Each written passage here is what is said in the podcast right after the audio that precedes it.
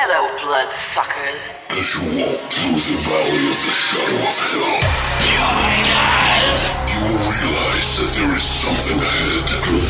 Something that lurks behind the dark veil. We have such sights to show you. A veil that is beyond our own comprehension. I'm just gonna bash your brains. Beyond the void.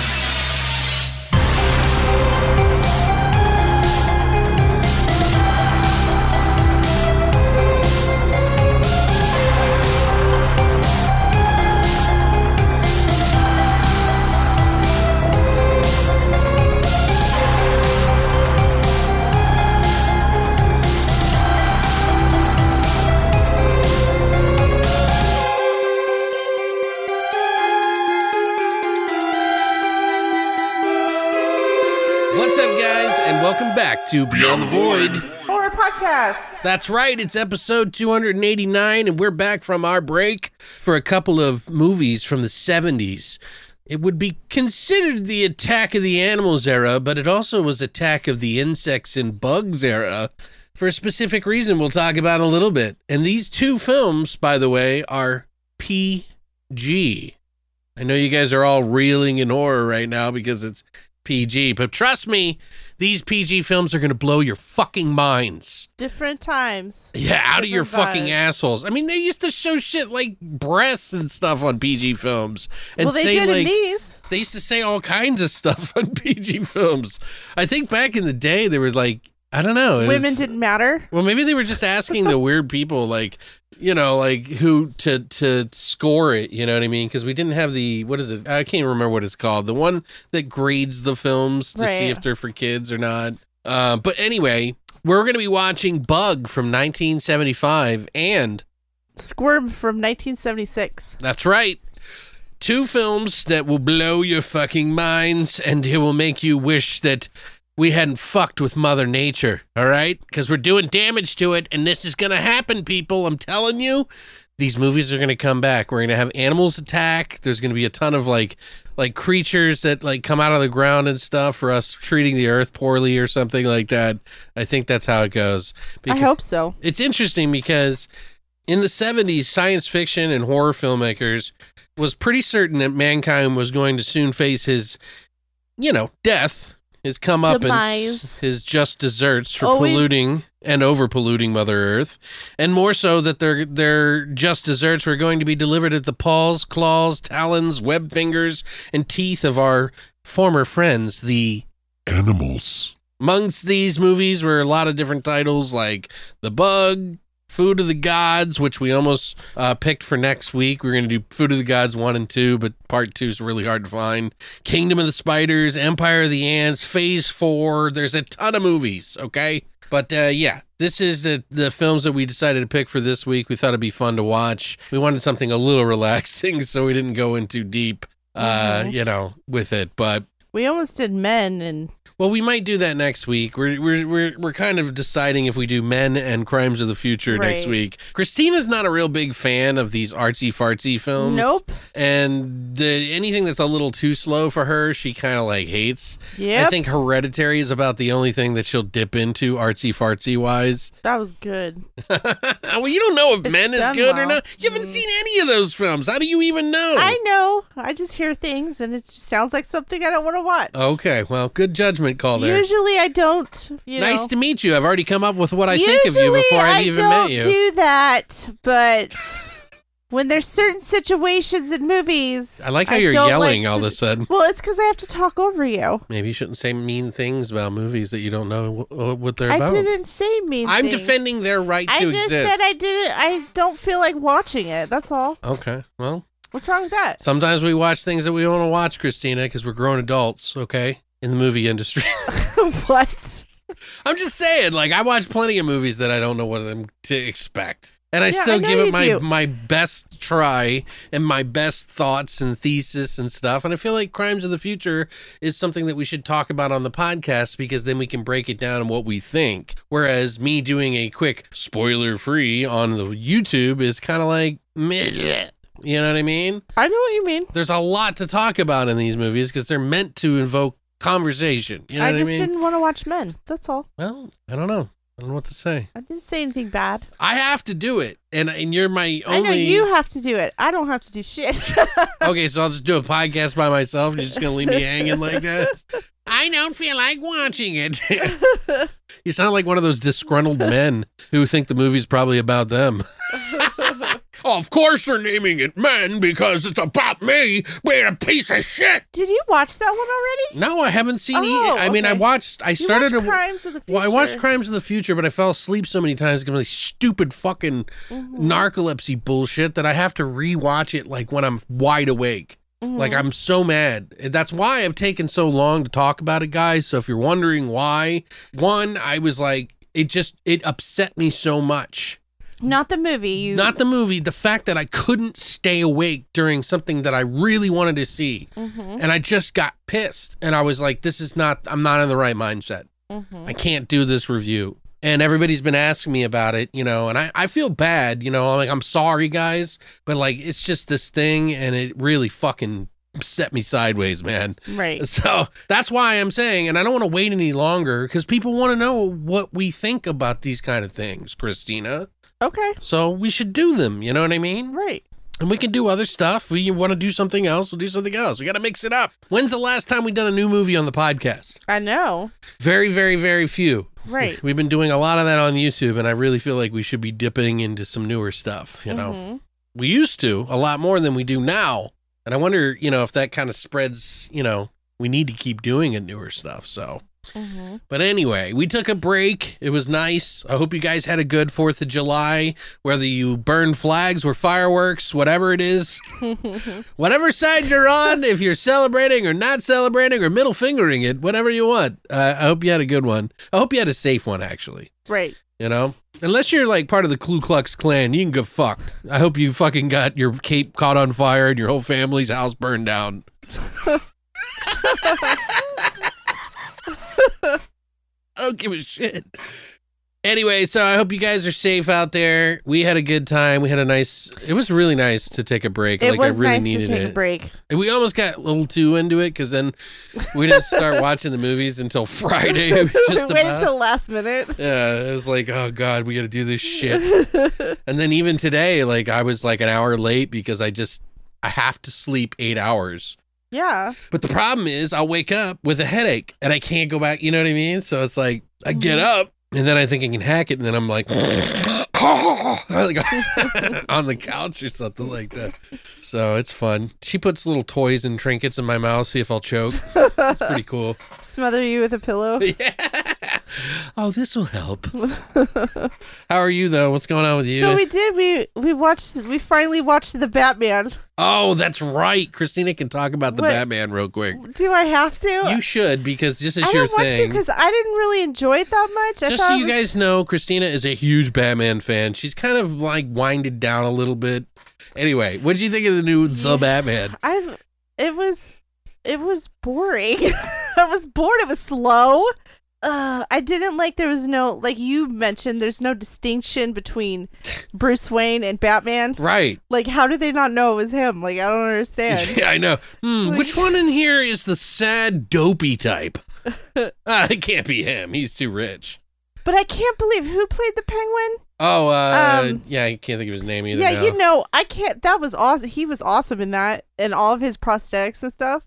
Yeah. I didn't even realize it until. well, they're making a said something to sequel, so Of course they are. probably You have to make three. Oh no, wait, no, I'm getting always. confused. I think they are. I know they're making Joker two, and I know a lot of people were hoping that the Joker, the Joaquin Phoenix Joker, was going to be mixed in with Robert Pattinson Oh, as Batman. as yeah. Batman. They were kind of hoping that those two would mix. Yeah, I don't know. I don't know. I wasn't a fan. It was okay. I mean, I like it was dark. It was like really dark, It's just boring. and it was like the a detective, you know, stuff. But it was. I didn't enjoy it that much. Something's in the way. It's the story. Yeah, see, it was so. it was fucking sad. Yeah, it's You totally know, like. it's like you need a little cheese. You need a little bit of funny, and th- there wasn't any. Underneath the bridge. You're gonna get copyright uh, strikes. Courtney Love's gonna come after you, I know. Alex. Fuck that bitch. She'll come bring his shotgun. It's been enough time now. I think we can make jokes. Can we? Any- I mean, what am I talking about? just One of our that. first shows, like we actually took, we did a Kurt Cobain shot Shot with, out of with- shotgun shells. Oh my god, it's horrible. That's right. I forgot about that. It's horrible. That's just a throwback. Anyway, welcome back, guys. I hope you had a great vacation, and, and uh, welcome back to Poor Taste and Bad Decisions and uh, old people, I guess. Yeah, that's us, old people. and old people. Anyways, I think it might be that time. Ugh, what time is it? Horse shots!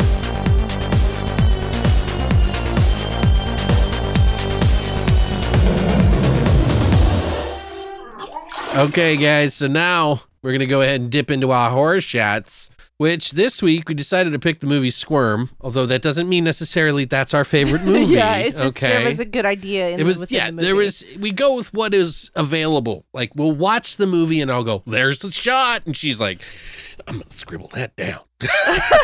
She does. She writes it on the top of the paper. and then every week when i go what was the name of that shot? She's like i don't know. And i'm like you wrote it down on the paper. You do every week. And she's like oh yeah and then we're like oh shit we didn't come up with a shot what do we do well, in the movie Squirm, there's a guy who comes into town to visit this girl who lives at this farm and he wants to get this drink at this diner. She drives him to the diner and he gets a egg cream. Never heard of that before, have you? Neither have I, but he's getting a chocolate fountain soda, okay? Which from the soda jerk lady, I guess. this is a 50s, 40s, 60s thing, I guess they used to do, you know, chocolate soda. That's a diner within a pharmacy. yeah, they would just basically mix chocolate syrup with like milk and uh, Seltzer water. seltzer water. And uh, that's what a soda. It would be a chocolate soda or whatever. But that's she. He calls it an egg cream. So we're like, okay, we're gonna call this shot an egg cream. Now, when he takes this drink and he starts to drink it, he's like, yeah, it's just chocolate syrup, a little bit of cream, and and and then of course a lot of seltzer. And she's like, oh, okay. And she puts it together, and he goes to take a sip, and a fucking worm falls out, and he's like, oh my god. so we thought this would be a perfect opportunity to make a shot I themed wish- around it. I wish I had candy worms for it. We didn't have chocolate, but we did something close enough that is kind of like chocolatey. And I bet you can't guess what it is. Yeah, I know. 99 espresso. So you're going to do a full thing of this. You're going to put it in a mixer To make two shots. to make two shots.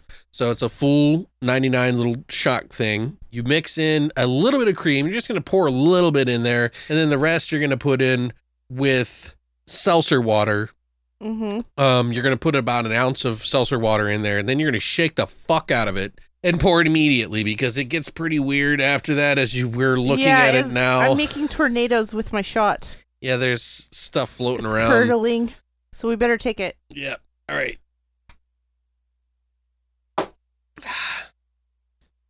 That is like the best shot. It's actually pretty good. Yes, it is. Wow. And it tastes chocolate. I, d- I knew it would. It tastes like chocolate. It's because of that espresso. yeah. It was a good idea. It was. It was your idea. Yeah, but, But, I mean, I'll we, take the credit. she You're was welcome. like, I was like, what do we have chocolate in the house? She was like, Cocoa Puffs. And I was like, yeah, that ain't to work. She- I could just imagine her crushing them up to put them in the drink. I would. I would do it. Anyway, yeah, that's a actually a, a, a straight up decent shot. Like even Yeah, with is. the cloudy weird shit floating on top. Mhm. But yeah, if you shake it up right away and pour it, it's to be a great shot. Seriously. I'm I'm proud of us. Highly on this one. recommended. Yeah, this is a good one. This is I would say this is like a a 9 out of 10. Yeah. Seriously. Yeah. Nine out of ten. Like not the best shot Um, we've done, but it's it's one of the best. I'll, I'll make sure I'll, I'll actually post it this week. yeah, let's do that. Let's do- yeah.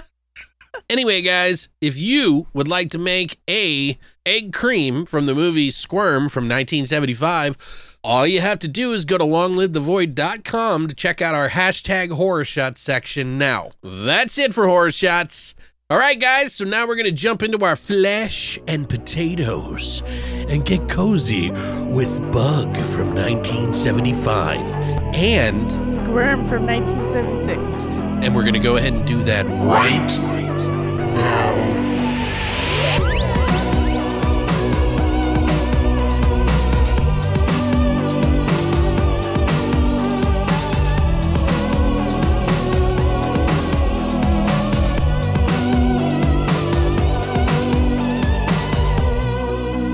All right, guys. So we're back. Christina's gonna kick it off like normal. So go ahead. Kicking it off with Bug. An earthquake releases a strain of mutant cockroaches with the ability to start fires, which proceed to cause destructive chaos in a small town. The studies carried out by our scientists reveal an intent with much more far reaching consequences. Goddamn fucking science. Okay, now check check out this tagline. They they look like rocks, Possess a high intelligence have no eyes. and eat ashes. They travel in your car exhaust. They make fire. They kill. That's the best tagline ever. it also explains the whole fucking movie. Yeah, it's pretty stupid. it's great though. I mean, This is directed by Jeannot Szwarc. sounds right. I think. He also did Jaws 2 from 1978. Somewhere Poor guy had to follow that up. One of the biggest movies of all time. He probably wanted to. yeah. Uh, Somewhere in Time from 1980, Enigma from 1982, Supergirl. Oh yeah, I forgot she existed back then. Yeah. From '84. Yep, 84, A Night of Terror from 1972, and a ton of TV work, including Heroes. Like, he's directed like 40 Heroes episodes. Oh, okay. And he's also directed a bunch of Smallville episodes. Nice. Lots, lots of TV. It's good to see some of these like you know weird B movie sort of things like come up and like actually do stuff. You know what I mean? Yeah, exactly. All right, this was written by William Castle and Thomas Page. It's Hmm. from uh, Thomas Page's novel, The Hephaestus. Oh wait, the Hephaestus plague. The Hephaestus Plague from The ni- plague. 1973. Yeah, I don't know. Um, William Castle's pretty popular and huge though. Yeah, he is a director, a producer, a screenwriter, and an actor. He he produced this film also, and this was his last movie before his death in 1977. Mm. Um, he directed House on Haunted Hill, 1959. He directed 13 Gro- Ghosts, Gross. 13 Ghosts from 1960. The old dark house, yeah, we that watched. we just yeah. watched from 63, and he was a producer on. He was the producer on Rosemary's Baby. Okay, yeah, the old dark house was a Hammer Castle mix film That's right. that they worked together on. and there's a he's in all the uh the hammer horror documentaries they Right. talk about him a lot Mm-hmm. all right this movie stars bradford dillman he plays james he was in piranha Go figure. he was in the swarm Oh, he was in sudden impact from 83 escape from the planet of the apes from 71 you can hear murray squeaking his toy yeah, sorry beat the shit out of him. i accidentally put treats in his toy that's why Oh, great. sorry he was uh, he also was in lords of the deep from 1989 Oh, that was a weird sci-fi uh, creature feature underwater. Yeah, I think so. It didn't have a lot in it, but I remember uh, we were gonna watch it one time, hmm and then I decided not to or something. I can't remember. Maybe we did watch it. I don't know. Anyway, Joanna Miles plays Carrie. She was in Judge Dredd, 1995. And again, A Fire in the Sky from 1978. that Mm, all keeps right. coming up. We need to watch this movie. All right, okay? right. It's a it's a Phoenix movie. Anyway, The Ultimate Warrior from 1975. She was also in that. Okay. We also have Richard Gilliland, who plays Gerald. He was in A Airplane 2, the sequel. Uh, he was also in Designing Women. He was actually married to Jean Smart for a long time. She was also in. She was a blonde in Designing Women. You know the TV Okay. show from the eighties. Um, and he was also in The White Buffalo from 1977, and tons of TV, tons, tons of TV. The White Buffalo. Okay, it's a it's a Doesn't it's a quote from the the hot hot tub time machine. Anyway, Oh, isn't the white buffalo when that appears? Isn't it in indigenous cultures that that's when the end of the world's coming? I no clue. I I, I- I don't know. I don't know everything, Christina. By the way. Oh, you don't? No, I don't. Oh, who'd have thought? No, sorry. all right, all right. Jamie Smith Jackson plays Norma. Uh, she was in All the President's Men from 1976, Planet of the Apes, the TV show from 1974, and she was in The Rookies. The what? The Rook, the Rookies Thank you. from 1972. Box Were you office- thinking Wookie? Is yeah, that what I you're was. I thinking? was. My dyslexia read it as Wookie and not rookie. Um, the box office for this made 3.6 million, which is pretty good, I guess, for 1975. Yeah. I didn't couldn't find a budget. What do you think of this film, The Um, Bug or Bug? So this was my first time watching this. I actually didn't even know it existed. I didn't even. I mean, I probably have seen it somewhere on the shelf when I was a kid or something, uh, maybe on TV about it, but never watched the film, and I'm fairly 100% certain on that. Mm-hmm. Um, it's a PG film too, which I was so blown away by because if you watch this film, you're gonna be like, "Wow, there's a lot of stuff. There's a lot of crazy shit in this movie that they got away with." But I really enjoyed watching this one. This one has so many what the fuck, so bad it's good moments. It's it's an ass big film to me, but it's also just an entertaining film overall. Like there are some downfalls about it, but I'm gonna get into the good stuff first, and then we'll talk about where it falls apart a little bit. But it's just a hard movie not to enjoy. It's highly fucking entertaining, and the story is fucking bananas. An earthquake opens up a pocket of roach like bugs that can start fires with their asses, and they kill a ton of people in the process. Lots of people on fire, which is amazing, by the way. What's not to like about that simple little thing right there? you know, it's bizarre. It's a bizarre idea. It really is and them trying to piece it together scientifically in this movie and like her you know falling over themselves to try to explain it away is actually pretty good. It's actually not a bad you know attempt in a movie back in the 70s like i was like actually like oh, okay they're not just throwing stupid shit out like they actually did some research into the science a little bit to see how this could be and mm-hmm. probably spoke to someone that knows like an entomologist or somebody that knows about bugs whatever they're i forget what they're called A bugomologist? yeah, a roachologist, a roachy croachy doctor? a firebugologist. it's I don't know. It's one of those movies. It's just a blast watching. You know, this is such a far fetched idea, though. This isn't your typical "I'm going to get eaten by bugs" movie either. So, you know, these motherfuckers have fire, and that's probably why they made it this way. Because they were like, "Well, we've seen bugs eat people, so maybe we could set them on fire." you know, which is like, hell yes, let's set them on fucking fire. But yeah, obviously some of you are probably like PG though. Like no, trust me, it can be entertaining in PG. There's plenty of films in history that we've watched. I think last week we watched what was it? Last week or one of the weeks we watched a PG film and we really enjoyed it. Invasion of the Body Snatchers was PG. Yeah, that's It's a- 70. Poltergeist is I think PG. Eight? Isn't Yeah. you know like these Yeah. are there's good movies out there that are out there. Not anymore. Not it's anymore. Not, it's not yeah. like that anymore. No, hell no. It's just this movie's just loaded to the brim with ridiculous stuff. These bugs are fucking awesome. They are real bugs, and they put like I don't know if they put something on their backs or whatever. I tried looking up desperately to figure out what kind of bugs these were. Somehow, some way, they were created in this lab for the they put over top of other insects or something. I don't know. Like I couldn't figure it So out. So what do you think? They put like a shell on top of I another. think so to make it look a little different or whatever. Oh. Some of the death or attack scenes in this movie, by the way, are just so fun and so like I just couldn't stop laughing. Like it was that funny to me. The movie doesn't wait around for you know the action to kick off either. Like it starts pretty much immediately and keeps going at a good pace until about the last thirty minutes of the movie, twenty five minutes about, which really fucking drags. But in the same regard, what he does and the hubris that he meets, the scientist, is kind of apropos. Mm-hmm. And I think it kind of it, it kind of works with this movie in some strange way, even though it practically halts this movie to a snail's pace at the very end. Mm-hmm. It's still entertaining though by the end, and I still enjoyed it. You know, I absolutely love the music that they used in this, the sound effects and stuff that Oh, they yeah. use. Makes me just want to put it in like a newer horror movie, you know, like with this.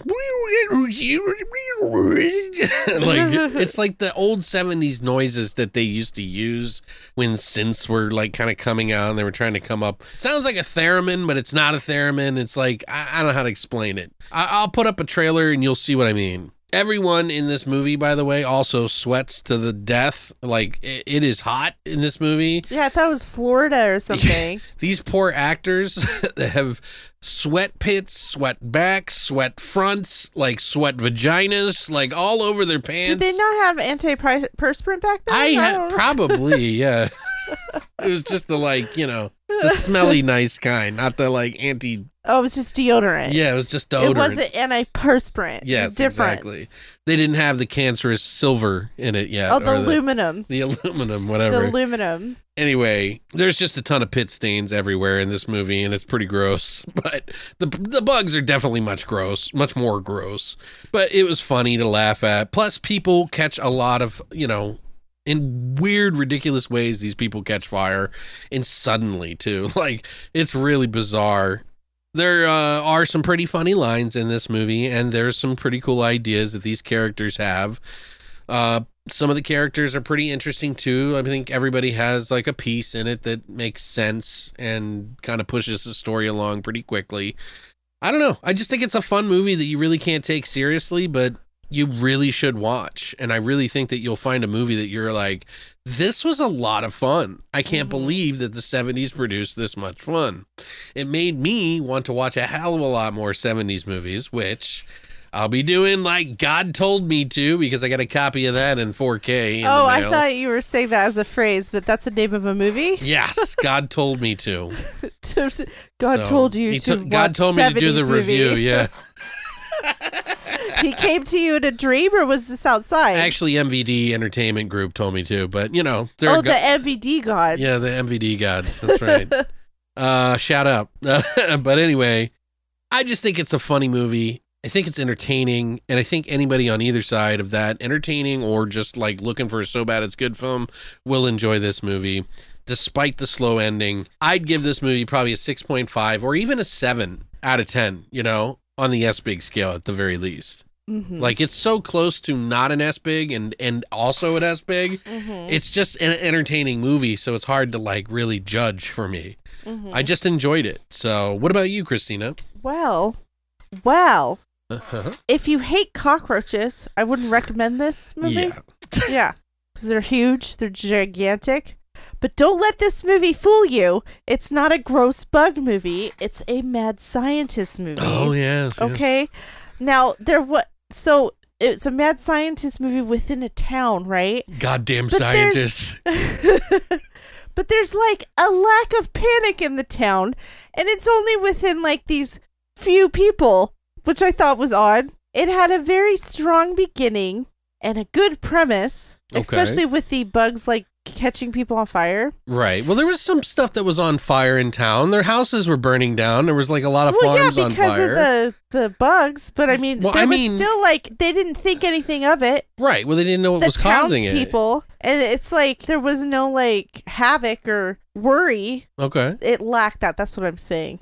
I felt like it came apart halfway through for me. It got very boring. Mm. Um, it was like s- strong in the beginning and then really dragged out in the middle.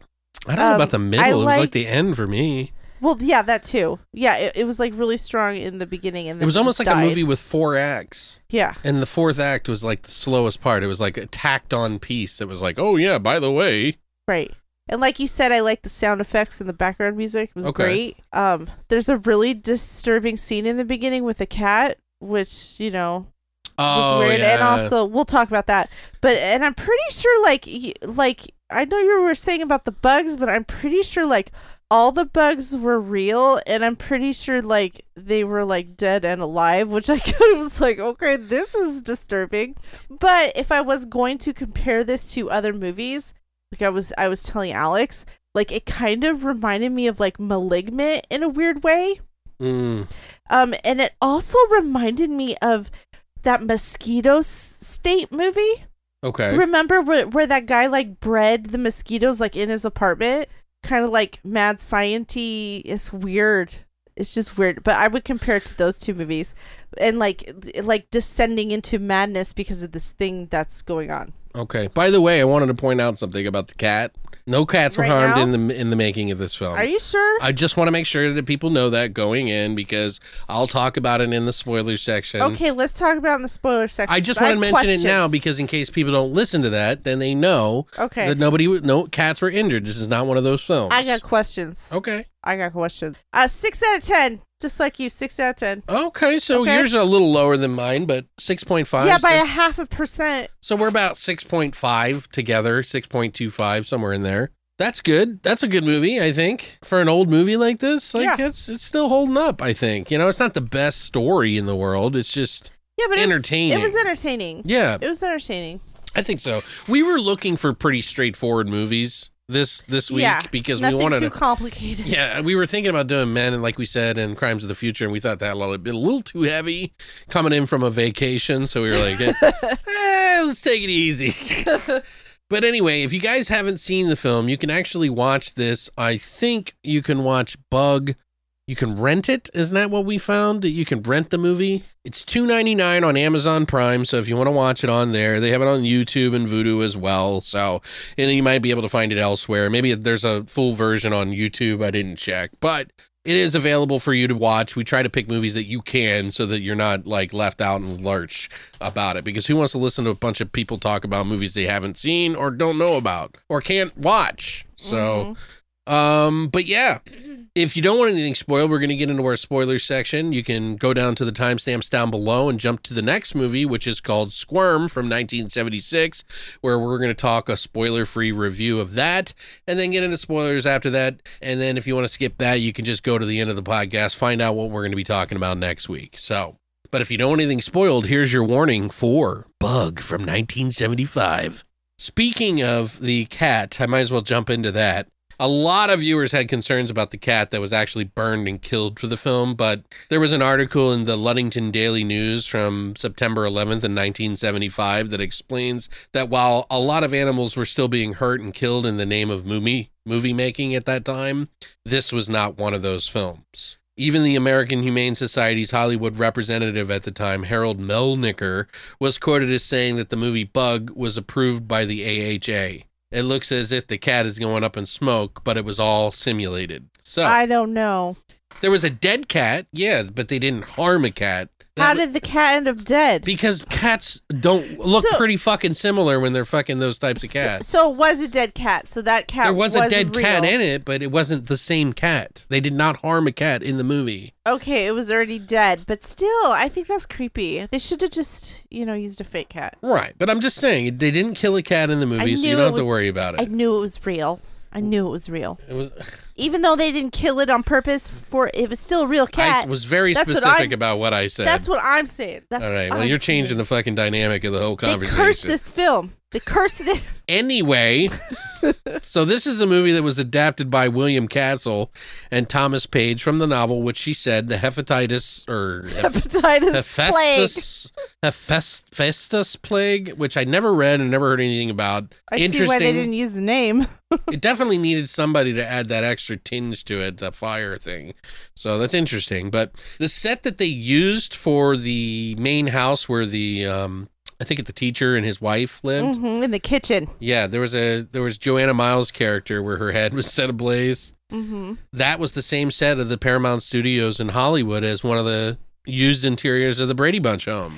Oh my god. Okay, so I think that's fucking hilarious because when he walked into that kitchen, we were like, "Oh my god, that kitchen's wonderful." yeah, But well, we were literally commenting on the kitchen about like pretty- how 70s it was, but that's why. That is cuz it was the Brady Bunch kitchen. yeah, but they shot it from different angles, so Well, they made yeah. it look a little different. But now that I knew that and I I'm thinking about it, that totally is the Brady Bunch kitchen. It's fucking hilarious. They actually canceled the the Brady Bunch in '74 a few months before filming this movie, and since the film's release, which was in in '75, the Brady Bunch became an, a, a huge hit and got a syndication and everything. And the set has become easily recognizable to a lot of people who watched that show back then. So. Right, we watched reruns because Well, we did know. when we were kids, at the Well, very yeah. least. I don't think anybody watches it now and knows what no, it is. nobody knows what it is now. But according to William Castle, director Jeannot Szwarc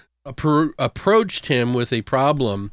Apparently, Joanna Miles was deathly afraid of cockroaches and obviously didn't want them crawling on her, which is a huge oversight considering this is a movie about fucking cockroaches walking Giant, on crawling yeah. over. Yeah. So William Castle was like, "Look, I'll show you just how calm and nice they are," and he put one on him and it bit him. I didn't know cockroaches could bite. It, the, these ones, I guess. Uh, I don't Oh. know, but he he said they were harmless, and it it definitely bit him. So Oh my god, that's funny. I don't know the whole entomology of a fucking bug or anything like that. So let's not go there. Don't ask me about that. We don't have cockroaches, so we wouldn't know. Well, we have cockroaches out here in Arizona. Yeah, well, I'm saying in the house we don't have cockroaches. Oh, clearly, but I've seen them outside. Well, yeah, but the cats eat them. Okay. William Castle also wanted as a gimmick to install brushes near the seats that would rub against the theater's uh, patrons' legs in the middle in the middle of the movie to sort of simulate bugs crawling, but it was turned down. So he wanted to do that whole fucking uh, Where they try to scare you in the 3D theater. rama, 3D arama, you know. Like, but uh, apparently, it's this is what I was talking about with some of the models for the bugs or whatever. It says most of the cockroach models used in the production were made by Carly Fugazi, not Fugazi, Fugazi, whose day job was a technical illustrator at the University of California at Riverside for years after visitors to the, his studio on campus were treated to the stares of the creepy bugs. So I guess they were made. They weren't real bugs. Mhm. They probably glued it to the back of something to make him walk around or something, you Hmm. know. There were uh, a lot of similarities to this movie and another movie that uh, it's funny. I just talked to somebody about. It was a Paramount Pictures previously released film called Phase Four, IV, the, like German, the uh, Greek letters Mhm. Uh, which one of the listeners, Grendelzire, on Twitter pointed out that I should watch, and it's one that I've been wanting to watch and actually do a review of for a long time. I had it in my Amazon Prime queue for a while, but then they kicked it out, and I don't know where it is now. I don't Oh. even think you can watch it anywhere. It might be on like one of the other streaming services, like oh, like a free like free one. Stars or something like Some that. bullshit. yeah. Pay extra. But uh, they were a big fan of this movie, Bug. So shout out, thanks for thanks for writing us. We appreciate that. hmm But yeah, that's that's pretty much it for the trivia and uh, stuff about. it. I mean, there were some other things, but nothing that interesting. You know, I just thought these were the kind of like the tidbits that were good. Christina, do you want to mention a few things that were in the movie in the beginning? I got one right off the bat that I could talk to you about. The cat head in the box.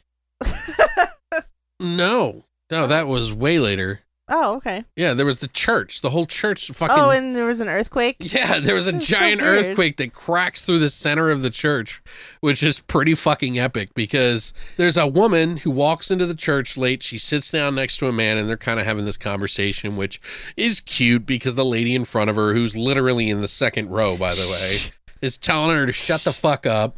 Which I'm like, wow, she's really close to the front and they were really loud. Yeah, but nobody listens to anything at church. Yeah, but come on, like at three rows back from the front of the preacher, you don't talk that loud. It was an oversight in the movie. Anyway, they should have been further back, is what I'm saying, in the pews. Oh. But the preacher's spitting some mad game on the end of the world, and uh, all of a sudden the whole church starts shaking and the whole place comes apart, and a giant crack opens up in the middle of the floor. There's even a lady on her knees she's like riding the, the floor as it's doing a wave, you know, like a, like a swimming pool, like the wave pool, towards the back of the entrance, like get the fuck out, you know. But the the woman that that's talking to that man, she's like, "Hey, hold on, I gotta call my fucking husband to make sure everybody's okay. Mm-hmm. Can you wait for me?" And he's like, "Yeah, I'll be right outside." Well, that guy goes outside, and his son comes up, and he's like, "Are you okay, Grit Dad?" And he's like, "Yeah, I'm fine." He was like, "We gotta go make sure that uh, whatever's okay," and then just leaves her. Yep. Fuck that bitch. But, you know, for his bad karma for leaving her behind and her good karma for being the kind, gentle woman that she is in this movie, they get burned alive In their car. in their truck. They're- because the little roaches climb up the exhaust. they were in the exhaust when they left the church because outpoured these insects climbed somehow climbed into their exhaust and caught the fucking vehicle on fire and it with their just flames. exploded. Because, you know, that's what happens. dude the daughter of the father and the and the brother she's like watching them burn alive mm-hmm. and scream dude this shit goes up so quick it's like i was just like jesus that escalated really quick they're like hey something's wrong with the car and it's like it's like and then didn't their c- truck set on fire too? The the daughters and the No, that was the Oh. same truck. It just lit up again later on in the night. Oh, okay. That's weird. Yeah, I just thought, uh, man, that was the funny part. I was just like, this is awesome. Like, you know what I mean? Like, this is fucking awesome. And that's when you see like people like looking at the ground and kicking what they think are rocks around, but they're really They're cockroaches. these bugs. Cockroaches from hell. That's what they should have called this movie. Before we get to the cat, though, there was another scene that I gotta mention. This, this is just the weird fucking thing. I'm like, I've never seen this film before, and this teacher's talking to his classroom, and he's like talking about you know how communication works between animals and stuff like that, and how you know. I don't know. I, I wasn't really paying that close of attention to exactly what he was talking about. I was just like, oh, it's a teacher in a classroom talking to a bunch of kids and a squirrel comes in and stands on a, like a table right by the window in the class and everybody's like a squirrel and he's like hey shh everybody quiet and he goes up and he's like Doctor Doolittle and shit. I know and I was like what the fuck if my teacher did that shit and started going up to the squirrel and he slowly approaches it goes to eye level and then stretches out his arm and he's like ah, ah, ah, ah, And then the squirrel runs up his arm. Yeah. And like sits on its shoulder. His shoulder. and the kids are all like, it's funny too because some guy comes in the classroom at that moment because I guess that's where the cat. Yeah, the cat head's in the box. Yeah, we'll talk about that next. But there's a guy he brought. He comes in the classroom in the middle of all this, and like one of the students is like, "Shut the fuck up! He's talking to the squirrel." that was funny. I don't know why that was so funny to me, but I just I'm just like Jesus, and then he's like, "Well, if that didn't sell you on how we used to be able to communicate with animals, I don't know what else will." So next, see you next week, guys. You know, now tell your side about the cat thing. Like, what was up Oh, with so that? before the guy came in with the box, he was out in the field and there was a cat playing with a cockroach, and then the cat's head, it jumped on its head. yeah, it, and it started on fire, right?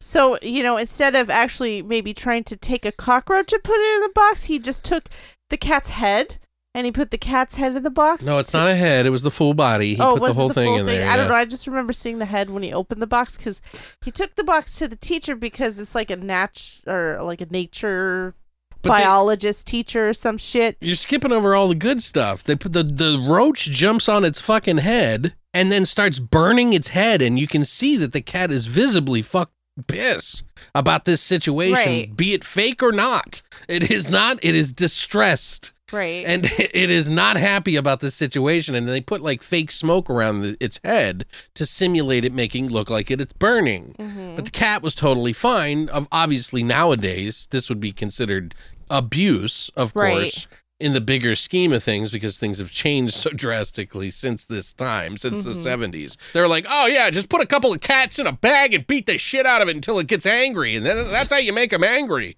No cats were harmed in the making of this film. what was that? what was that movie we watched where like they threw the dog? Oh yeah. It was that Bollywood movie. Oh yeah. well, they like they like launched the dog. I, they may have different rules over there.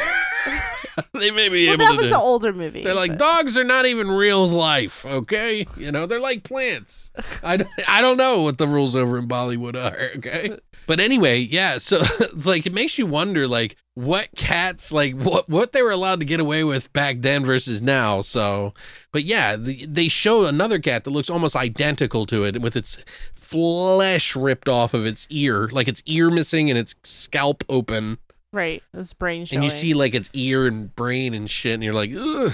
it was a real cat I don't know if it was a brain, but it looked kind of gross It looked like a brain. Looked like a real cat. She was not happy, guys. It was a real cat. I was like, that's a real cat, Alex. They killed that cat. I didn't know like the sister and the brother. I thought that like the guy that took the cat to the teacher to tell him about. He's like, "Do you think bugs can cause fire?" And he's like, "I don't think so. There's nothing such thing in the world." And he's like, "Well, let me show you this." And he opens the box, and it's like with the weird sound effects or whatever. Which, by the way, you have to turn down the volume in this movie a couple of times because because the bugs screech at one point in the movie, and then the sound effects get really too loud in the movie. So we had to. Vol- I remember us turning the volume down because you were like, yeah, You started bleeding out of the eyes and you yeah, were I like have hearing screaming. issues. It hurts me. Okay. I like it when people make fun of me when things hurt me. But yeah, I, I didn't know if this that guy who brought the cat was the brother of this girl on the farm who her dad went up in the flames in the truck with her other brother. It's actually her boyfriend. So yeah, that got confusing. which is really weird because they're over it in no time Yeah. and they're just like packing up, making jokes while they're like wrapping up all of dad's stuff. they even had a funeral and they kind of zipped through that too. Yeah, they did kind of zip through it. But there was a scene like when they're wrapping everything up and like you hear the phone ring and she picks it up and you see this insect on the bottom of the phone, which I thought was a nice touch because they let you see it for like a fucking minute while this whole conversation's going on. So you know that something's going to happen and the anticipation is kind of nice. Like they do a really good job here. She picks up the fucking phone and puts it, and that's the cover of the fucking thing, by the way. The whole movie is her mm-hmm. putting the phone to her head, and it's like jumps on her ear and burns her fucking ear. Yeah, her whole things. Yeah. Yeah, so- it was like it kind of reminded me of that fucking con, fucking worm in the ear situation from the Star Trek movie, oh, I don't remember. the, the Revenge of Khan or whatever the fuck it was. hmm That movie in the very beginning, they have the fucking earworm that they stick in his ear, and it fucks it did fuck with me when I was a kid, like bad. This was pretty bad. This was also pretty bad. I was like, dude, it's all bleeding and shit. And then they she falls, she like gets knocked out. I don't know Yeah, how. she didn't die. No, she didn't die, but her fucking side of her head was fucked up too. So, She and definitely should have lost her hearing. uh, something cool about this movie that I thought was interesting is that the science, like I was talking about in my review, they talk about the high pressure of the bugs from being down so far in the earth hmm that they got pushed up into a higher atmosphere, which would, you know, subterranean things have a different atmosphere and a pressure system that Than these we do here. yeah. Yeah. and these bugs are over pressurized. So he gets the idea to take a sewing needle and poke one of these bugs on its belly, and it just pops, and all these like black guts and shit fly out. hmm You remember that? Right. Which I thought was like a kind of interesting like addition to the story that they did. That Yeah, and then didn't he keep? And then he kept throwing him in those scuba helmets. that was at the very end. We'll get to that Oh, later. sorry. But um that's the one of the best scenes in the whole movie is next after that. After he finds that out while he's out fucking doing science, goddamn scientists. His wife is at home. in the kitchen. No, she went in the garage to get the cake. For some reason there was a cake in the garage. And she goes to the kitchen with the cake where he had driven his car and there was this whole scene with him like collecting the bugs from his car Mm-hmm. and he missed one. And that one bug gets on the bottom of the cake box, climbs up her arm and around her back, and says hello on her Pretty much. on her shoulder. It like literally pops up, and it's kind of comical. It really is. Yeah, because it set her hair on fire. Yeah, she's like she's like looking at a cooking recipe as one pops up, says hello on her shoulder, and then crawls into her hair for like a minute. You don't. She mm-hmm. doesn't really even notice it. They did the like the Indiana Jones see you know what I'm talking about?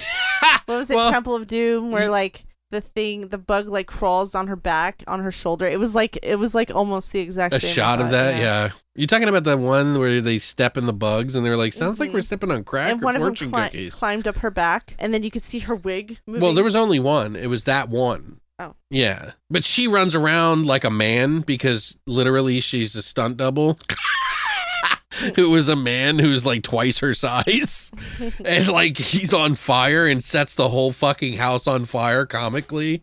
Which Mm-hmm. is just the greatest part in the whole fucking movie. Like one of the one of the funnier moments in the whole film. Mm-hmm. Like I've got to like copy that and put that up on TikTok. By the way, BTV Cast at BTV Cast if you want to follow us. anyway, I just love that scene. That's that's one of my favorite one. It's just like I don't know, but that's when the teacher like loses it. Mm-hmm. Like he loses it. He's like they show they show him in his fucking science lab at the high school, or it's not even his lab. It's his buddy's lab right. his own other teacher and his buddy's like comes in and like all of the furniture is overturned Mm-hmm. everything is like destroyed because his wife caught fire and it's like they never even show you that he gets told it Right. it's just like you assume yeah Was he like locked in there and they were trying to open the door? But No. other- no no no sir we're gonna keep you in there until you calm down well, I thought he locked himself in there because there were all those people trying to get the door open, and it wasn't until that other teacher came. Oh, I don't know. Maybe he did lock himself in there. I don't know. I don't think he was. You said he was he locked in there. Yeah. It makes it sound like they locked him in there, not him locking himself in there. Sir, you will stay in there until you calm the fuck down. I don't care if your wife was burned seven ways from Sunday, but you will calm the fuck down. Poor guy. But the look on his face, as you can tell, it's like someone kicked his puppy right in front of him. You know what I mean? Right. I don't. I didn't even really know it was his wife. It's a little confusing there. Like they have one scene together. You know what I mean? Like maybe Right. two, but I don't know. Just seemed weird. So then, did they move him from that school to that house or that cabin, and then he like he like secluded himself in the cabin, right? The girl who, um, oh yeah, I think he might. No, wait, no, I know what happens. The girl whose father, who got burned up in the truck with her brother, gave him. She obviously got the house. They couldn't sell it because the earthquake had just happened and nobody wanted to buy. So they let him use that house in the interim because he lost his wife Mm-hmm. and he couldn't go to work. So they let him live there. And then he was kind of started descending into madness. Now he was was he trying to crossbreed like a roach and a beetle or something? Well, that's the strange thing is because like he's so upset that instead of like trying to destroy the bugs, he tries to like evolve them, which is really strange.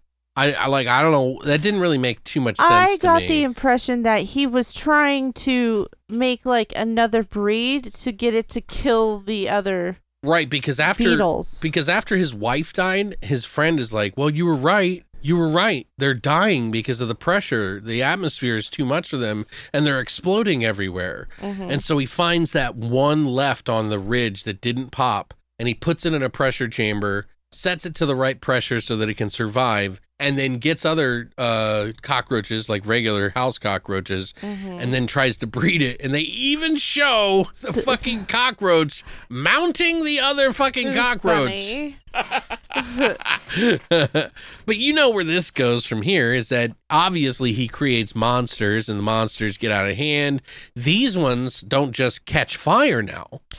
They eat meat. Yes. They eat raw meat. raw meat. So he just created fucking flesh eating fucking monsters. And not yeah, and not only do they eat meat, but they communicate and spell to him. yeah, that's true. They That's spell right. Spell out words. they evolve so fast that they get bigger and bigger and bigger and bigger. And then he decides that he has to try to stop them all. And by the time he gets back, I don't know where he goes. He goes somewhere. He just leaves. And then somebody comes by the house and gets killed. Yeah, he like went out by the barn or something. No, it was like the next day he comes back, remember? Oh, I didn't realize it was the next day. Yeah, yeah, yeah. He goes, he's like, I gotta stop him. And he gets in his car, drives away. Then some lady, I think, I don't know who, I think it was his friend's, His friend's wife, who was friends with his wife, she goes in the room in the house. because she wanted to give him his her Bible, that's right. the wife's Bible, his And- dead wife's Bible. This is a lesson to you all. Don't read the Bible because the cockroaches are gonna You'll get burn. You'll burn. You'll burn in hell, you piece of shit. No, I'm just kidding. so that she gets in there, and there's all these cockroaches all over the place, and then they start landing on her and burning her face. She goes run.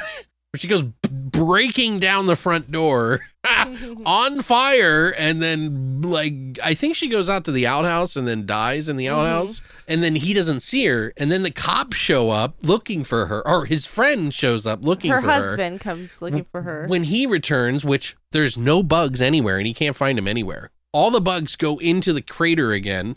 His friend leaves. He goes outside, finds her dead body, starts freaking out. All of a sudden, the earth starts shaking and all these bugs start flying up out of the fucking crater. that was kind of that looked cool because they had like the red lights and then the things were flying. Yeah, I think they were using like palmettos or something. Like lar- Yeah, yeah, that's what it looked like. because like there's different types of cockroaches and there's ones that fly. There's ones that fly in florida which i had to deal with cockroaches a lot in florida when i was living there because uh, it was just it's bad. It's just a ripe environment for them um, but they uh they can fly and so it looks like there's somebody under the ground chucking them up. Yeah, so they're not exactly like flying out and then they use reverse reverse filming uh, to Uh-huh. make them suck back in afterwards It's which is really funny.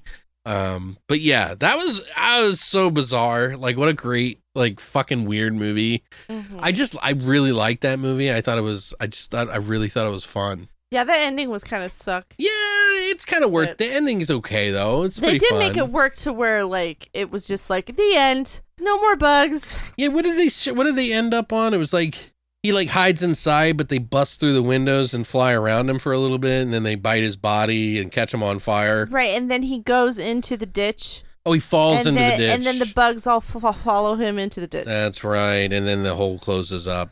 yep, That's right. the end. That's why they go back in. Okay. Yep. Good ending. You know, he died of his own hubris.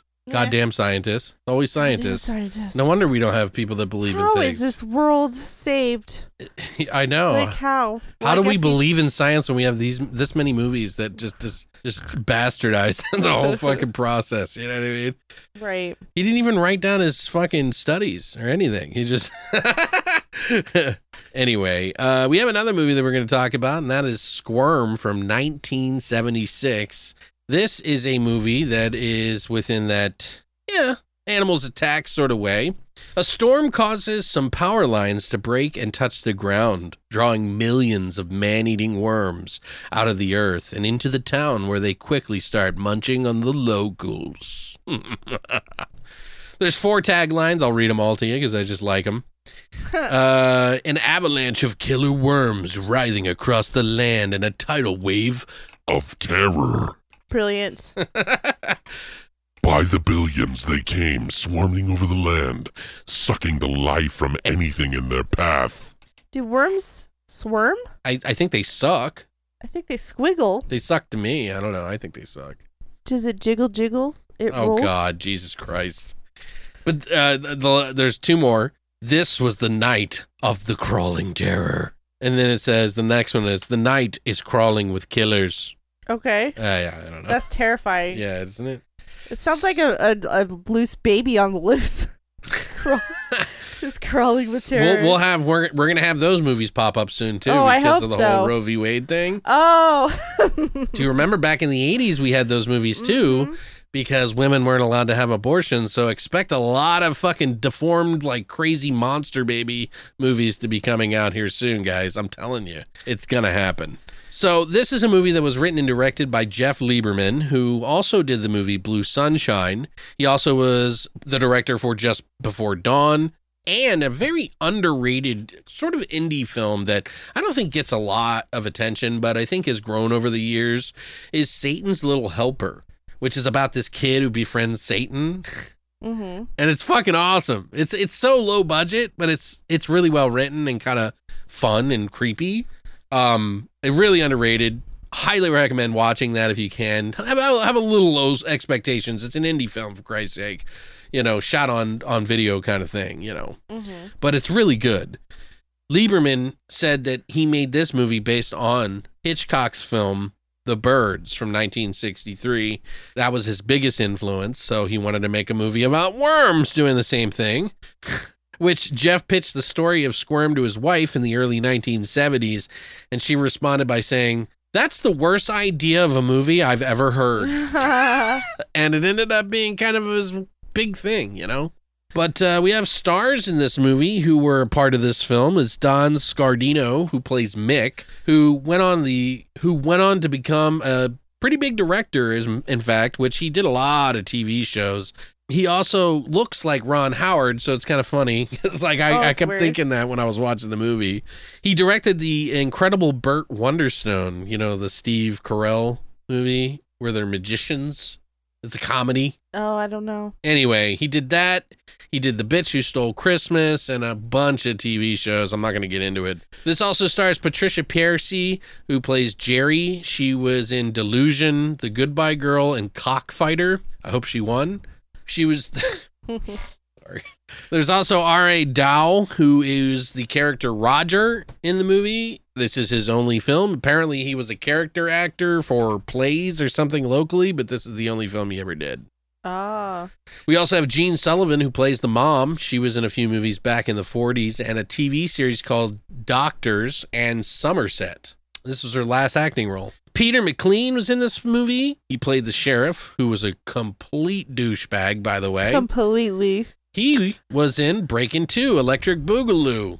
He was also in Force 5, which, by the way, is the movie that has the fist on the front, like the Zombie 3 poster, Uh huh. that the Zombie 3 poster stole from that movie Oh, Okay. to Uh huh. make its own, which Right. is, as we've I've discovered and a lot of people discovered, it is made by a m- amalgamation of a bunch of different movies in Zombie 3, including Freddy Krueger's eyes Right. from the cover of Nightmare on Elm Street. That's right.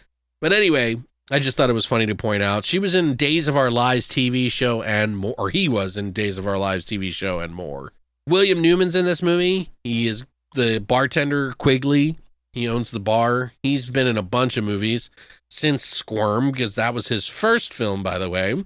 He was in Mrs. Doubtfire, Leprechaun, Silver Bullet, Monkey Shines, The Serpent in the Rainbow, The Craft, and he passed away on May 27th of 2015.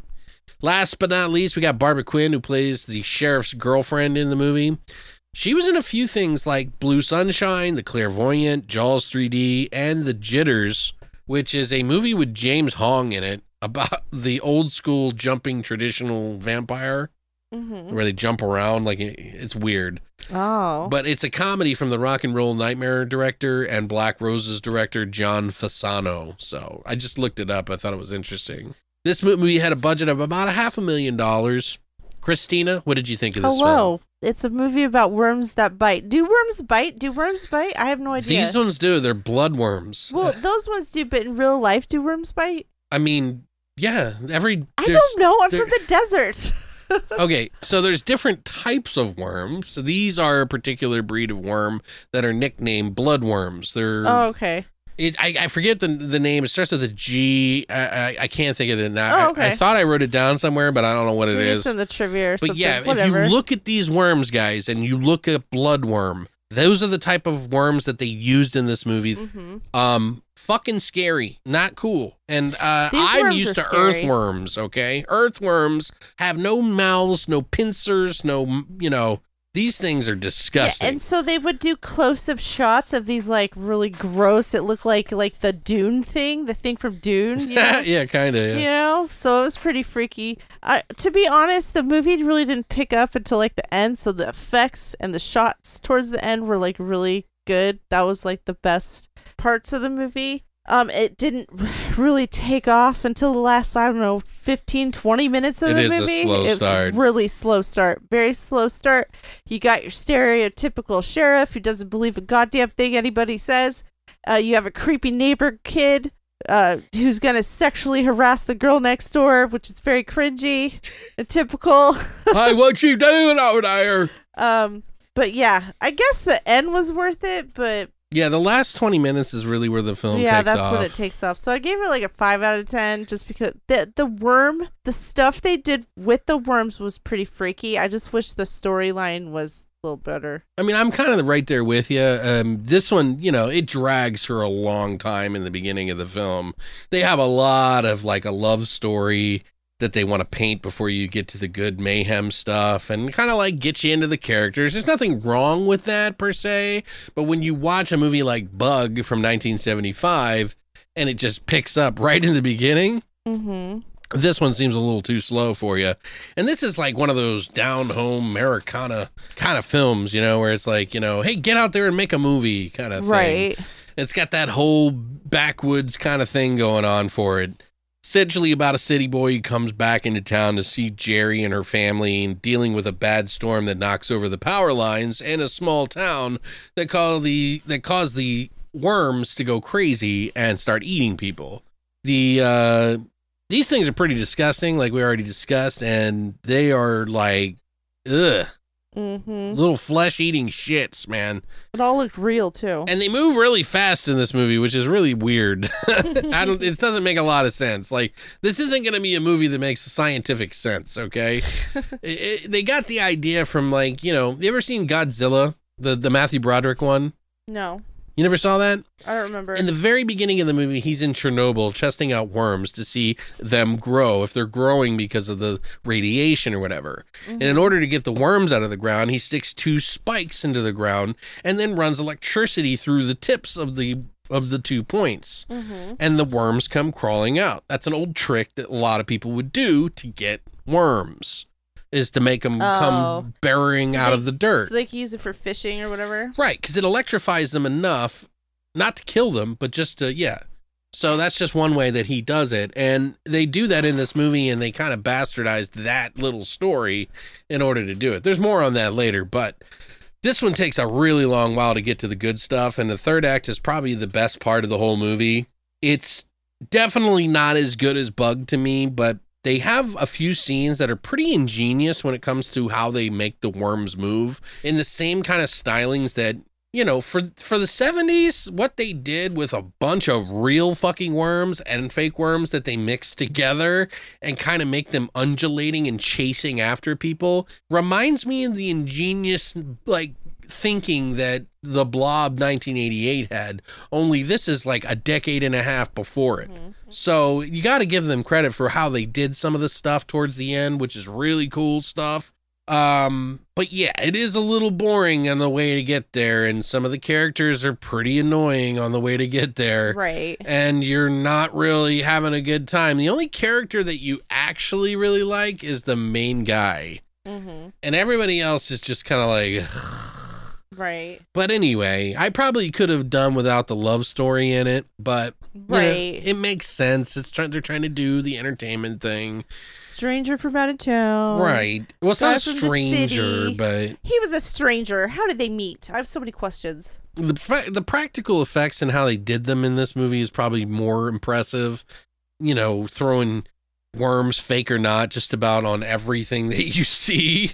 This is obviously isn't the the slightest bit plausible at all, but it's entertaining nonetheless. The worms are pretty terrifying, and they always do those close up shots that you're talking about to make sure you know just how vicious these motherfuckers are. And like I said, they call them bloodworms for a reason. So look them up, guys. You'll see what I mean. Glycera is the name of the Oh, family okay. of worms that they are uh, uh, part of the animal kingdom. Mm-hmm. But anyway, where I'm from, we use fucking earthworms, and they are, do not have mouths like that. So fuck that shit. That is kind of scary to me. Definitely makes them a lot less friendly in this movie. To depict those particular brand of worms. Overall, I think this movie takes its time, too much time to get to the point. It's still kind of memorable in that kind of fun way that you can't really take too seriously. And you can kind of make fun of it and eat pizza and beer and shit like that while you watch it. I'd say 5.5, maybe a 6 out of 6 out of 10. Uh, you know, at the most, but mostly if I would stay 5.5. It's just above it's average. five. It's a five. I think for its time, I mean, we're we're we're too young to really understand how like ingenious maybe this movie was. right. I don't know. Oh. But yeah, it's not going to make everybody happy, but if you can stand bug, this isn't a bad side piece to watch with it. So, 5.25 between the two of us, not great, but Another quarter point. somebody from like who grew up in the like 50s is like, "You're you guys are pieces of shit right now." You know what I mean? That's a fantastic piece of cinema. Okay. Isn't that the beauty of yes, fucking is films? it because you watched it when you were eight years old? Is that why? I mean, it's 74. That's not too much farther off from us, Christina. Well, it's before we were born. I'm just saying. They probably, whoever's complaining, probably watched it when they were a kid. I don't know. Anyway, we do have a little bit of trivia on that. We'll get to that now. So if you don't want anything spoiled, you can jump to the end of the podcast where we talk about the movies we're going to be watching next week. I think we're going to have to roll the dice on this one and see if we do it next week and what we do next week. So we'll figure it out. Christina's like, Rolling my eyes. yeah. So maybe we'll leave it up to you guys. Maybe we'll let you pick. We'll have to see. No, I don't like that idea. You know? Yeah, because of course they're gonna want to torture me. well, yeah, but then they're invested. You know what I mean? So Ugh. yeah, it's true though. They probably wouldn't want to Yeah, torture that's what I'm saying. Uh, anyway, so if you don't want anything spoiled, here's your warning. So the film claims to be based on an actual incident that took place in Fly Creek, Georgia. That's it's all fake. The, the, the only truth in this is that the inspiration came from a childhood experiment between director Jeff Lieberman and his brother, where they hooked up a train transformer to wet soil and used the electricity to drive hundreds of worms to the surface of the Oh. soil. Okay. Young Lieberman noticed that the worms tried to get away from the glare of the flashlight that the boys were using to see by because the worms are sensitive to light. It, it became Oh. the scientific basis behind the film and the story of the experiment retold by the character of Roger. Mm-hmm. Okay, I see. So, the amount of sea worms used in this film is immeasurable. They don't even know. Really? So Yep. the pile of worms was real? Well, they said as the production would order shipments, many shipments, 250,000 glycera worms at a time.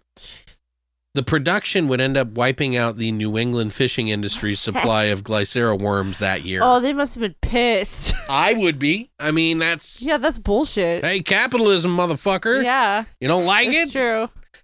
Get it out. Get it out. Anyway. I bet you there's like an infestation still of worms in that area. I wonder, Because- yeah. Because they use so many. Like, what do you do with them they, like they weren't a part of that area and they like yeah, and they just took over the whole Fly Creek. I mean, there's been shit like that before. Like, like they've done that with spiders and other things Mm-hmm. like that too. So half of the worms in the film were, of course, rubber, but the rest were live sandworms and bloodworms that were electrified in order to make them move around. Apparently, this was in an article in Fangoria, Mm-hmm. Uh, numbered 123. But after the production wrap, newspapers reported that the film caused a warm shortage, like I said, in that area. Mm-hmm. Jeff Lieberman said that the old farmhouse that they use, the Mrs. Beardsley's home during the shoot, the one where they find the skeleton outside, Uh-huh. Oh, okay, yeah, uh, the first skeleton that they find, right. that home is known as one of the most infamous haunted houses in Georgia. Oh, really? So I almost want to, I wanted to try to figure out and look it up. oh, which house it was? Right. Because apparently they didn't go, uh, they, they do go inside for like a minute, but it's like mostly outside, yeah, right? it's mostly outside. Definitely, you can see the in the front of it. so they might have done that on purpose. They didn't want to go inside the house. What famous actress do you know in the 90s? Winona Ryder, Female actress Dave Campbell. who got really big in the 90s. She, okay, so it was Kim Basinger tried to audition for the main role, for the lead Weird. role. Yeah. There's a lot of people that tried to get into this movie. Wow, This is how popular it was. it's crazy. Uh, it's uh, there was um Sylvester Stallone also eagerly pur- pursued to be Roger. Roger? Yeah. I could see him as Roger. and Martin Sheen was briefly attached to the project to play Mick. Oh, he would have been good at that. I, don't- I think he's too suave. I think I think the character Mick was definitely played best by this guy. Mhm. He did a That's really great. good job. Well, that's kind of interesting. Uh, but I don't know. Everybody's accent, like everyone who had a southern accent, was pretty bad. Well, the they said that some of them did it as an homage to some of their favorites, like it was overdone on intentionally. Oh, like the okay. like the diner lady, yeah. she overdid Annoying. it intentionally because she liked Tennessee Williams. Oh, okay. So she was a huge Tennessee Williams fan, and she wanted to play Right. it up a little bit. But anyway, during the film's production, there was a, a mix up with the film processing lab, and the film footage from a wedding was accidentally sent to the director while the and the B wedding got the. the B roll of the worms. That's great. Yeah. That's great. And if you thought the worms were disgusting in this film, wait till you hear this shit. The Somebody poop. the unearthly screeching sounds used for the worms Oh yeah. That you hear in the uh-huh. movie are actually the electronically processed sounds live pigs screaming in a slaughterhouse while they're being killed. Oh my god, that's horrible. I, fucked I'll up. never watch this movie. Oh again. my god, dude. That it really stood out. Two out of ten. Yeah, I changed my I changed my score. Pure garbage. It's throughout the entire film. it really is. Knowing that tidbit for people, if they've never seen this movie, you guys are going to have a rough watch of that, I think, if you are an animal fan. Mhm. Because all you're going to think about is those pigs getting slaughtered for hours. Wow, it's crazy. anyway, I, I mean, it's not really funny. It's just like, fuck. Mhm. Too little, too late, I guess. You know, you don't realize. Anyway, according to the director, Jeffrey Lieberman, there was no special effects trickery used in the scene in the film where the tree falls and smashes through the roof Oh yeah. in the dining room. And it was like actually done while they were sitting in there, too. And a lot of the people didn't want to do it. And they released it from a crane to fall through the constructed set Uh huh. with the actors literally in the set. You know what I mean? There were some people that were like, I don't want to do this, you know. Yeah, it's too risky. Anyway, several of the cameras were placed inside to capture the actors fleeing for their lives as the tree landed within a few feet of them, but nobody was hurt. So Well, that's good. they could have been. There was definitely a risk. um, last little tidbit eh, about this movie in particular: Brian De Palma is a fan. Um, he actually included a poster of Squirm in several scenes of his 1981 film Blowout, which you know, being a fan of De Palma, Lieberman, the director of Squirm, said he told Fangoria that he asked him about the poster year years later, and De Palma said that he said only using the best. So he loved that movie. I saw Eli Roth is a huge fan. A lot of people are. too, A lot of people are big fans of this movie. For me, it just didn't do enough. Right. Bug was just that movie for me. Right, me too. Like it just like that one is the one that's that's the the golden nugget in the Mm-hmm. in the pile for me. Uh this one's like, you know, hey, it's not so bad. I also saw they watched Squirm on an MS or Mystery Science Theater 3000. Oh, okay. Maybe that's where I heard it for seen it before. Yeah, it might have it might have been. Yeah. Just to mention that, I was trying to go through because the you know people will do clips of the funny movie, the Mhm. funny moments of the stuff they said, but it wasn't that great. Well, you know, it was always kind of a mixed bag with those shows. yeah, You know, yeah. like RiffTrax. you would hear Yeah. oh yeah, RiffTrax. Well, that was later. Well, yeah, I know, but uh, same premise. Yeah, yeah, yeah. Well, those are the ones that did it later. And they, it was so cool because like they were just selling their, they were just doing their audio, and they'd be like, "You just match it up. We'll match it up at this time." Mm-hmm. And then eventually they got to the point where the movies were like, "Hey, we'll let you put out a Yeah, version we'll of just- your yeah, stuff as long as you split it with us." right. And they were like, "Okay." so it's like a dream come true for that for that shit because like Mhm. everybody wanted to do fucking Mystery Science Theater when that came out. Oh yeah, totally. That was like one of the first things that Comedy Central did. Yeah, it was right. I yeah, remember I when remember. I remember, and this is how old I am, guys. I remember when when Comedy Central was the first time it became a channel. All they would do is play like clips of like random stand-up comedians doing comedy Mm-hmm. and then do like commercials for everything they're planning for Mm-hmm. that they, and they didn't even really have anything. Sometimes it was just like these weird little like creative art pieces that they did, and they would just say, "Mister," you know, uh, not Mystery Science Theater. It would like be like Comedy Central, and it's like like a clown dancing around, and it was just some dumb shit that they threw together, and they played on a loop every single day, and it was just random comedy bits. And then Mystery Science Theater came out, and then That it was the beginning. and that was like and the first one I think was the night night of the Lepus. I don't remember. I don't the remember. Day of the Triffids. Mhm. I think it's one of those two where the people get boarded up in this house and there's like the rat monsters outside or whatever. Mm-hmm. And uh, yeah, I think that was the first one that they did. My favorites were always the Christmas ones. Mm-hmm. Like I loved the Christmas ones because those are always funny. Or the like Gamera versus Guiron. Oh yeah, That was a really yeah. good one. Yeah. Anyway, so there is some scenes in this movie and some things that I did want to bring up, of course. You know, there is a lot in the beginning that is just like, Ugh.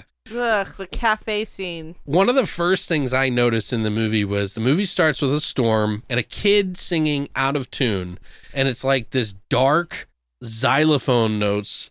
and he's like, I can hear the dark if I close my eyes. and it's like, what the fuck is going on? right at the beginning of the movie. Yeah, it's really unsettling and like not okay. Like there is, mm-hmm. are you okay kind of thing? Like you want to ask whoever made that shit because that's mm-hmm. creepy. Imagine hearing that in the fucking living room go off when you're by yourself in the house. Like that shit would you Burn it down. Yeah, I would jump out the window and fucking firebomb the place. That'd be it. Be like, sorry, Murray, you're fucking toast. That's not true. no, I'd probably throw him out the window just to break it at least. It's horrible. well, he's you know he's heavy. Um, then they start playing some sexy, sad music with like a sax, and it's like I don't. This movie is just weird with the music. I I don't know what it is.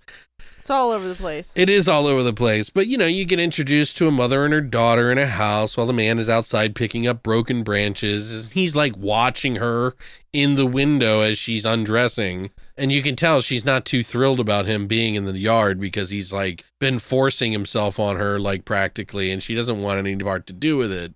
But look what she's wearing. I mean, I'm just kidding. Jesus. No, it's just, it's a joke. I'm sorry. then there's Mick, the dorky guy on a Greyhound bus who gets off at a at a you know broken tree and flooded area that the bus can't make it through, and the driver tells him if uh, there's a shortcut that if he just takes a walking distance about five miles up the road, Yeah, no big deal. which he he falls into a hole and the redhead from the beginning starts laughing at him and she sees him and she's like "Uh, roger? Or she's like mick is that you and, and it's like Funny thing to see you in the middle of the woods. yeah exactly so And they never explained like how they met, what was going on. He was like coming to visit her. i don't know if he was in it's like- college with her like how did he know yeah, how did he know her? There Was it a no, pen pal? There wasn't no internet or nothing. Pen pals that's the internet back then Yeah, but I don't know. It was weird. It was do you remember weird. did you do pen pals when you were a kid No, no one would talk to me. Are you kidding me? Nobody talks to me now. they made me write like people like in other countries and shit like that sometimes Oh, like that's nice. yeah so that we would like write back and forth it never lasted but you know Right. Yeah, but Mick, he's like they they borrow Roger's truck. Roger's a worm farmer or whatever with his dad. He's real slow and kind of doofy, you know. Mm-hmm. Not a bad looking guy, just kind of like, you know, his teeth are like kind of goofy looking and he's not too bright. Yeah, he's just not bright. That's all. Um, but yeah, they borrow his truck. They go to a diner, and in the diner, M- Mick gets to get his egg cream, which is the drink that we took here. And the waitress is practically being fingered by the fucking sheriff here. fucking gross. It is kind of, it is very. It was like so obvious. I'm like, what are they doing? They're trying to ugh. Make him be perceived as like a sleazeball, which he is. yeah, he's all licking his lips and But, shit. Oh god, it was just nasty. It was just gross. Oh. But this is when Mick finds a like a worm in his egg cream and spits it up, and you can tell right before he does it that I think they actually put a real one in his drink because it if you watch it, it looks like he's hesitant to drink it or he's waiting on a cue or something. Yeah, he's like looking at it. And it it just it's unsettling to think about because that those worms are really freaky, dude. And Mm-hmm. if one of them bit your lip, that shit would fucking bleed like a motherfucker because they're fucking nasty. Right. But anyway, everybody's a complete prick to him. He's like, "Hey, why did you put a fucking worm in my drink?" And she's Stupid like, city boy. "Yeah." They're like, "You put it in there," and then the, the sheriff comes up. He's like, "Now, why would you go ahead and do a stupid thing like that?"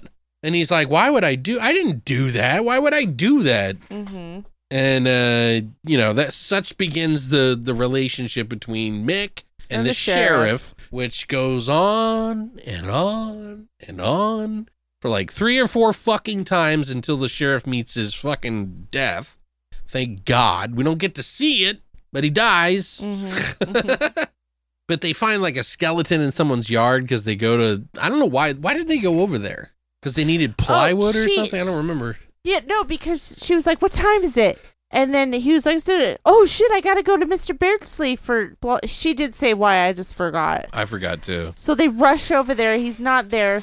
So they find the bones in the yard. Which is him. Yeah, and then The bones disappear for some reason. yeah, and then they go get the sheriff. They find the bones. Oh, we gotta go get the sheriff. So they go get the sheriff. They come back with the sheriff. Of course, the bones aren't there when they come back with the sheriff. You must be playing me for some kind of boo, don't you, boy? City boy.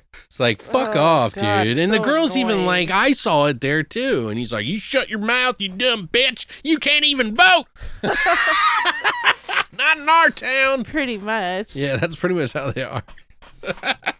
So then That's how it felt, really. didn't um uh Ro- or Roger's dad comes right because uh the truck was empty. All the worms escaped, yeah. all the worms escaped, so they were like blaming her and him because the worms escaped, and so they got in a little tiffle. So they said they'd meet for fishing later. it was $300 for a 100,000 worms, I remember. Back in the 70s. That's what he said. It's crazy. It's crazy. That's like gas prices. I don't know, but I mean, That doesn't seem like a lot. Like I can get a hundred thousand worms for three hundred bucks. It's pretty cheap. Mhm. I bet you that's like a thousand dollars now, Probably. at least. I mean, I don't know what I would do with a thousand, hundred thousand worms, but if I ever needed them, I guess I could, you know. Protein. Ugh, no, fuck those worms too. Ugh. Put a live one, it'll bite your tongue and shit. You shit. just cook it, right? no, Is that what you do? just don't eat worms. How about that? I don't know. anyway, they keep going back to the fucking sheriff, and it becomes apparent that there's no point in doing it Yeah, anymore. like why do they keep going back to him? they So keep dumb. finding skeletons, which is weird. And he, like, at one point steals the fucking head, which seems highly illegal. And after being blamed for literally everything, Mm-hmm. I don't think I'd want to be fucking blamed for murder. I mean, what, are, Right. what are you doing carrying a fucking human skull around, for Christ's sake? There's a reason why we don't allow it that much, you know, and it's very highly regulated when it comes to actual skeletons and shit like that. You can't just get a skeleton. You have to, like, You need get a- papers and shit. yeah, you have to get papers in order to know that you are a person that is buying a a a skeleton that was not taken from a human body by your own hands, kind of thing. You know what I mean? Like, you know what? That that shit will haunt you. I mean, yeah, Like, I mean, I'd haunt you. You kept my. it's like Zach Bagans, who like his fucking. Just go drop it off at his museum. He just collects skulls and shit. Like, what the fuck? I'll pay you thirty thousand for that head. it's like, what the fuck?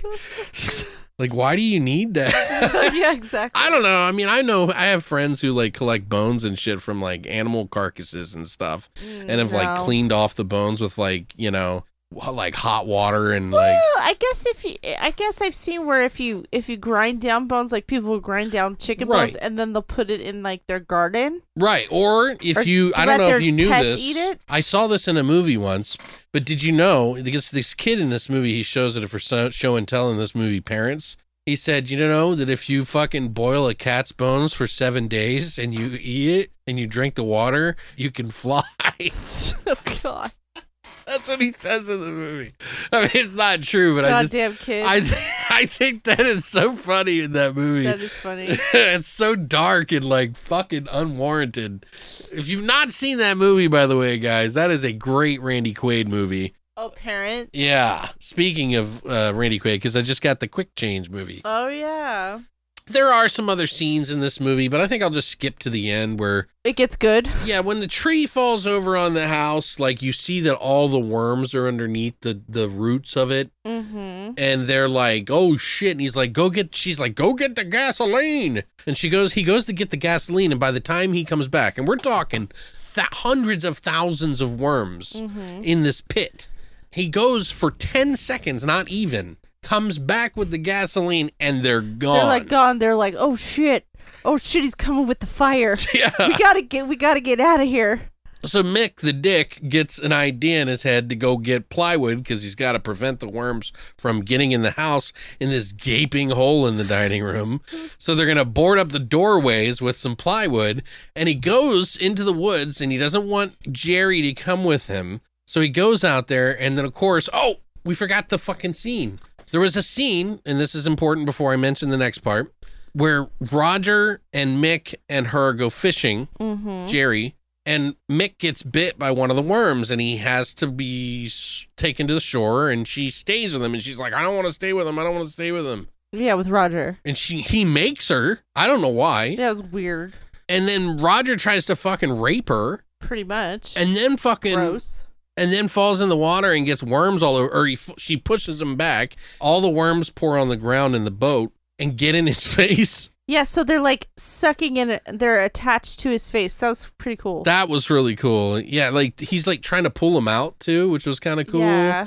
And they're like under his skin. They look like veins under his face. And he's for the rest of the movie wandering around like a fucking zombie Mm-hmm. with like angry, like he's angry about everything, but he's still cognizant. Mm-hmm. I, I don't know what's going on. But Right. when Mick goes to get the plywood, he runs into Roger, Roger's out there. who th- pushes him in a hole. Mm-hmm. He hurts his ankle and then throws a piece of fucking Plywood on top of him. He throws a piece of plywood. First of all, plywood's not that fucking heavy, and and fucking Mick goes to sleep like that, you know. Yeah. And then Roger's like his worm faced fucking idiot is throwing fucking dry wood at him, and I'm like, you you get knocked out for the rest of the night for that, Mick? Really? Mm-hmm. Mick the dick.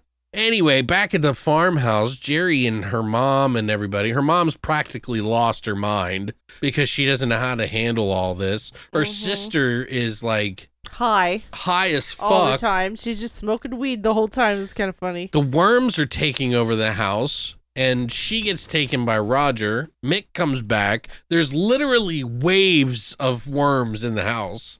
Which looked really cool. Yeah, like that was really cool how they did it. I don't know how they did it. And how they, it was the lighting. Because when they would shine the light on, so it made it look like there was, I think it made it look more than there was. Well, kind of looked like reverse camera stuff yeah, too. Too.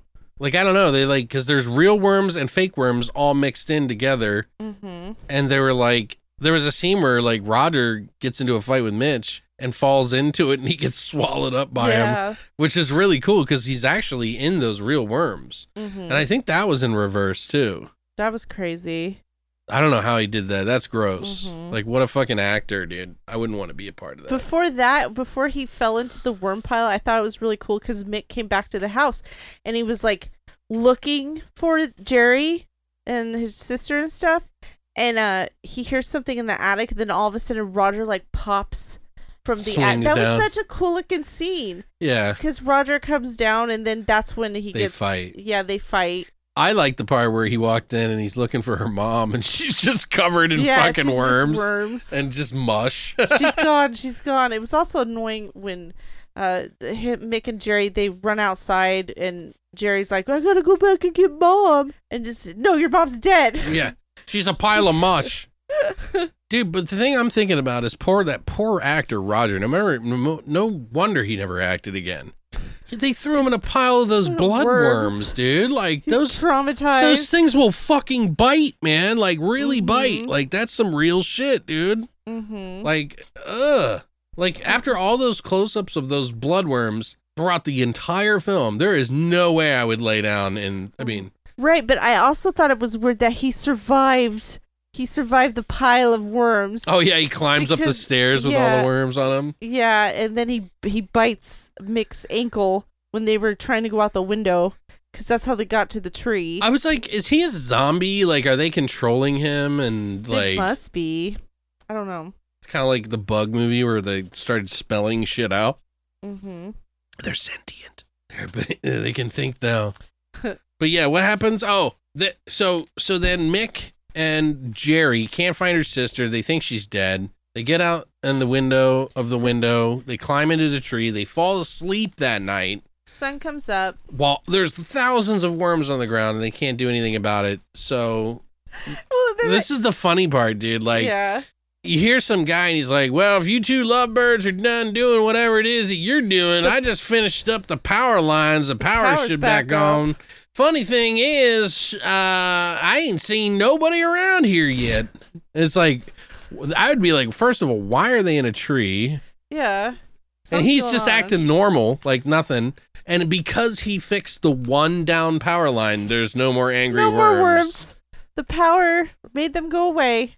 Yeah, what did they say? It was like a thousand volts. That's not even that much. I don't know.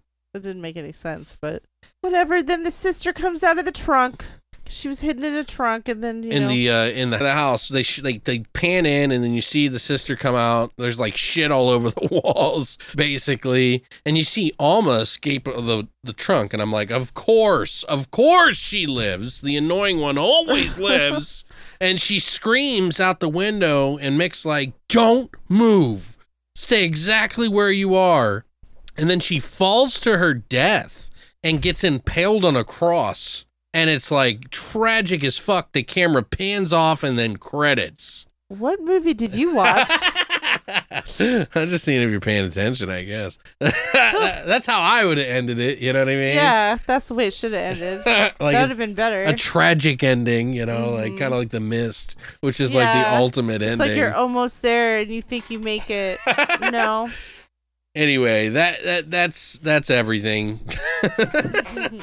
I thought I mean these are this is a fun episode to do. I, I really enjoyed watching these movies, even if Yeah. we didn't give them the biggest scores because you know the the first movie Bug really made it fun, and then you know Mhm. talking about some of the movies, even when they're bad, sometimes is fun to talk about because you know it just is. Right. But yeah, so if you guys want us to do more Animals Attack movies in the future, we got a whole bunch of 70s movies we're willing to do Mm-hmm. because we're like, oh, 70s is so fun, you know, like there's so much like the blood looks like more like paint and like The animals are yeah, real. like I want to do the Blind Dead collection at some point, which is in the 70s. I sent you a trailer for Grizzly.